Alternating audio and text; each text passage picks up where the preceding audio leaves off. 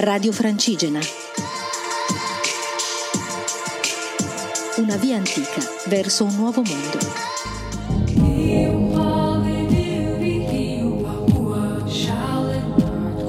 Buonasera a tutti, sono Elisa, mi trovo nei Paesi Baschi francesi e sto sempre camminando da casa mia a Desenzano del Garda a Santiago de Compostela e poi Finisterre. Non ho cambiato idea. Dopo aver passato due giorni e mezzo in pausa a Oloron San Marie dove c'era un gran sole, il termometro della farmacia dava a un certo punto 28 gradi e mezzo, le persone andavano felicemente e allegramente in giro con pantaloncini corti, canottiere, vestitini estivi e sandaletti Oggi ho potuto svegliarmi in questo clima estivo e constatare che siamo tornati nell'inverno profondo. Oggi ho camminato 6-7 ore in cui ho avuto la pioggia ininterrottamente, ininterrottamentissimamente sulla mia testa, sulle mie gambe, sulle mie scarpe.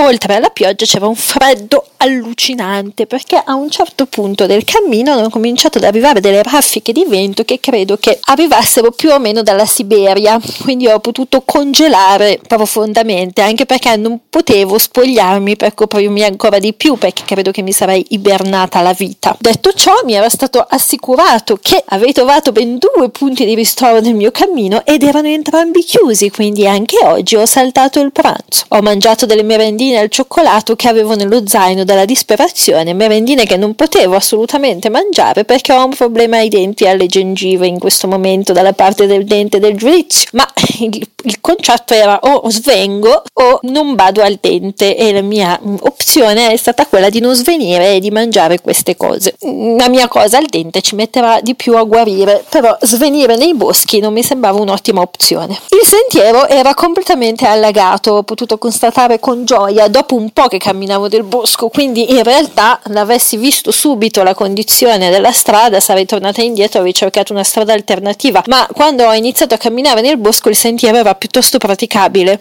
e quindi l'ho intrapreso, anche perché ho detto piove da qualche ora, non sarà una tragedia. In realtà, dopo due o tre ore che camminavo nel bosco, ho trovato il sentiero impraticabile, ma ormai era abbastanza improponibile tornare indietro perché avevo fatto molti chilometri in avanti e quindi ho camminato praticamente nel sentiero che era diventato un fiume. Adesso sembra che sto esagerando, ma non sto esagerando. Ho fatto dei video a questo bellissimo sentiero che praticamente è un sentiero che ha deciso oggi che da grande lui vuole fare il fiume e quindi oggi stavo facendo degli esperimenti in questo senso quindi ho dovuto camminare con i piedi nell'acqua fino alle caviglie, in certi punti ho dovuto arrampicarmi di fianco nel bosco perché era assolutamente impraticabile.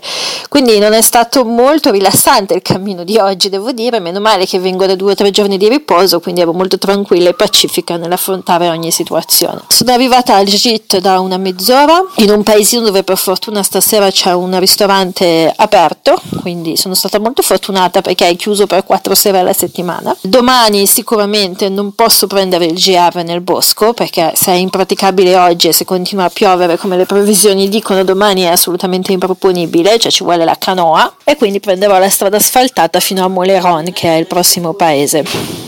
Non ho incontrato nessun pellegrino sulla mia strada oggi, al GIT ne ho trovati due nuovi, ma quindi è stato un viaggio molto solitario quello di oggi nel bosco, in queste condizioni, tra l'altro il cellulare per la maggior parte del tempo non aveva campo, quindi era proprio una situazione del massimo della sicurezza, ecco. Questa è stata la mia rilassantissima camminatina del venerdì eh, nei Paesi Baschi francesi. E andiamo avanti, vediamo quali avventure mi proporrà ancora la Francia negli ultimi tre giorni in cui starò qui. Vi auguro a tutti un buon riposo e un buon, proviamo a dire un buon sole che magari di buon auspicio arriva. Ciao a tutti.